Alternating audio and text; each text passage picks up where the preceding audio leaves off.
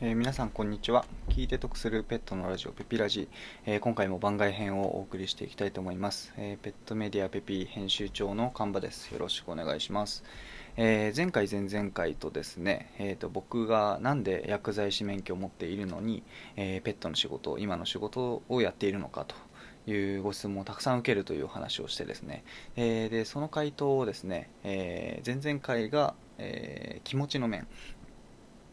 まあ、こうこうしたいから、えーやってんだっていう話をですね、まあ、ちょっとダラダラと詳しく、えーお話ししたっていうのが前々回で。で前回はですね、えーキャリアの話ですね、え今は薬剤師にやってませんけどずっとやるつもりがないかというとそうではなくてですねいずれは必ずやろうというふうに思っていてただまあ薬剤師をやるにしろですね、えー、とこういった薬剤師になりたいというのがあってでそのために、えー今の仕事は、えー生かすつもりであるというような、まあ、そんな話を前回はさせていただきました。で、まあ、その2つがですね主な理由ではあるんですけど今回はですね3つ目に、えー父親との約束っていうのが実はあってですね、まあ、それを、えお話ししてみようかなと思います。こんなことがあんまり需要はあるのかなっていうのはちょっと正直不安なんですけども。まあちょっとこのテーマで話すことも今後あるかわからないのでちょっと詳しめにですね今回を使って会話してみようかなというふうに思います。で、えー、と僕の父親はですね実はですね、えー高校1年生僕は高校1年生のと1月にですね実は、えー、とで亡くなっています。で、えーとその時は65歳だったんですけど、えーそれまではですね、えー本当に新卒から定年退職するまで60ですかね当時まで、えー一つの会社に勤め上げたんですね。いわゆるあの終身雇用を、えー仕切ったというかその、まあ、22歳とかから60とかなんで38年間とか、まあ、40年近くですね同じ、えー会社に勤め上げたという人で。で、えー定年した後にですね、まあとまあ、すごいですよねそれが。で定年した後にあの鳥取の方が実家で今、まあ、埼玉に住んでたんですけどその埼玉からですね車を出してで一人で旅に出たんですよ。でちょっとどんぐらい出てたかは覚えてないんですけどでも結構もう1年近くとか半年とか1年ぐらいかな。出てたんですね。で車でそれもあの鳥取の方とかなんかゆかりがある土地になんか定年後の時間を使ってですねいろいろ回って旅をするっていうのをやってて。でそれに帰ってきた後にですね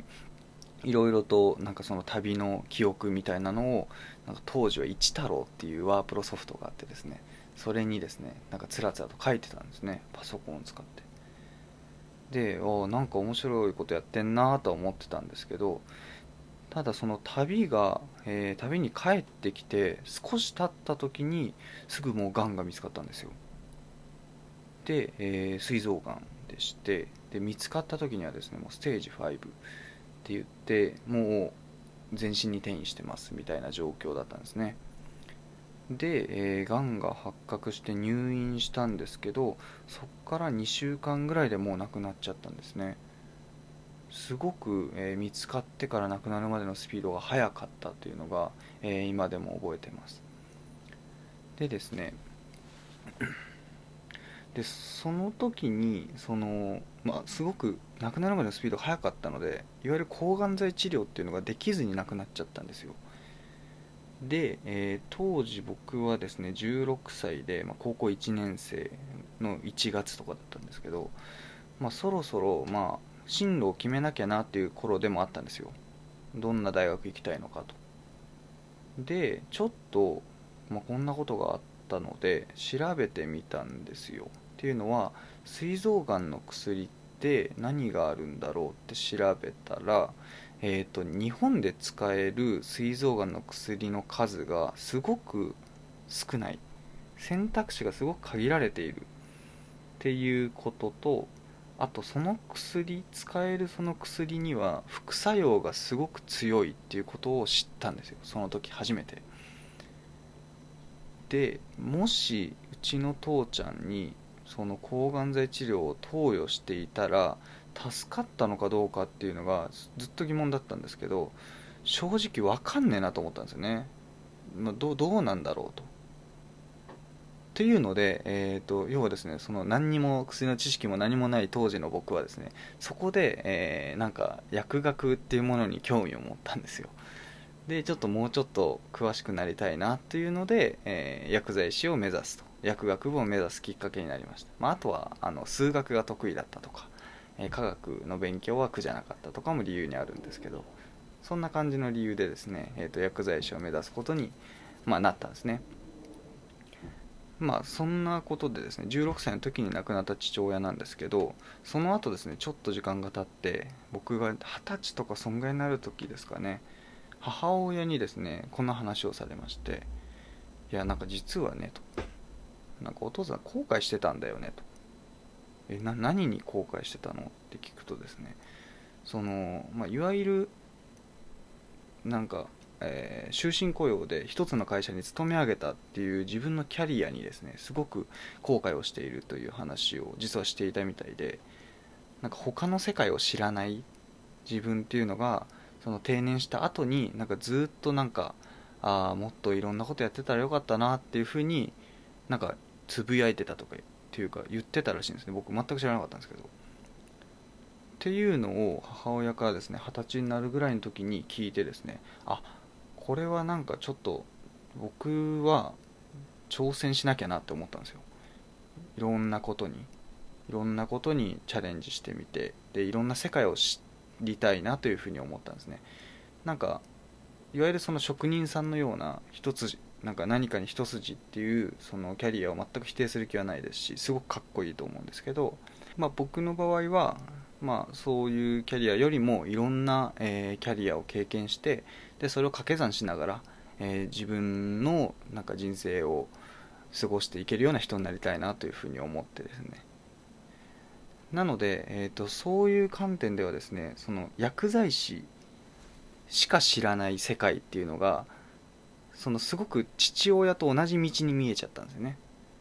なので例えばその新卒で薬剤師になってでその定年までと薬剤師としてとして勤め上げるっていうことをすると僕も父親と同じ年の時に同じことを思うんだろうなってちょっと思っちゃったんですよ、まあ、同じ血を持った人間ですし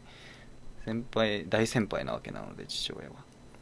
なのでちょっとその道はちょっと外してみようということで、えー、他の道を選んでみたと。でちょうどですね二十歳その母親から後悔してたんだよねっていうのを聞いてすぐの時に、えー、ペピーのアルバイトを始めるんですね。で、えー、どうせやるならあのできるだけですねその薬学に遠い世界がいいなと思ったんですよ。その普通の薬剤師なら絶対やらないようなことをどうせならやってしまえと思っていてそれでなんか行き着いたのが今の仕事ですね。ペペットのメディア。まあペット事業の責任者っていう、えー、立ち位置なんですけど。まあ僕が調べる限り何ていうんですかね薬剤師でプラスペットの事業をやってるっていう人は今のところいない会ったことないんでまあなんかそういうのも何ていうんですかねおも面白いんじゃないかなというふうに 思って今の仕事はやってます。っていうので、まあ、直接ですね父親と何か約束したというわけではないんですけどでもですね、まあ、父親のそんなキャリアだったりその後悔みたいなことを聞いてですねあじゃあ僕はちょっと違う道を歩んでみようと。でまあなんか僕がなんかで亡くなった時にですね父親になんか俺はこういう人生だったよっていう違った報告をですねできればそれはなんか一つ親孝行なんじゃないかなというふうに思っているのでなのでですね、えーと今の仕事についているということですね。はい。ちょっと長々とお話をさせていただいてしまいましたが以上がですね、えー、なんで薬剤師なのにペットの仕事やってんのという、えー、ご質問への回答になります。まあ主に3つですね。気持ちの面とキャリアの面と父親の約束と、まあ、これがですね、まあ、まあ結構今聞いていただいている方はですねペットの飼い主さんだったりとか、まあ、ペット好きな方が聞いていただいていると思うのでなかなかその薬剤師事情みたいな話はですね、需要があるのかどうかわからないですけど、もしですね、息子さんなんかが、えー、薬学部を志望されている際にはですね、ぜひあの、ご相談いただければ、えー、お答えすることができますので、いるのかな、そんな人は。わからないですけど、はい。あの、ぜひ、えー、お便り等いただけるとすごく嬉しいです。はい。ということで、えー、今回以上になります。次回からですね、またペットの話に戻りたいと思いますので、引き続きよろしくお願いします。それではお疲れ様でした。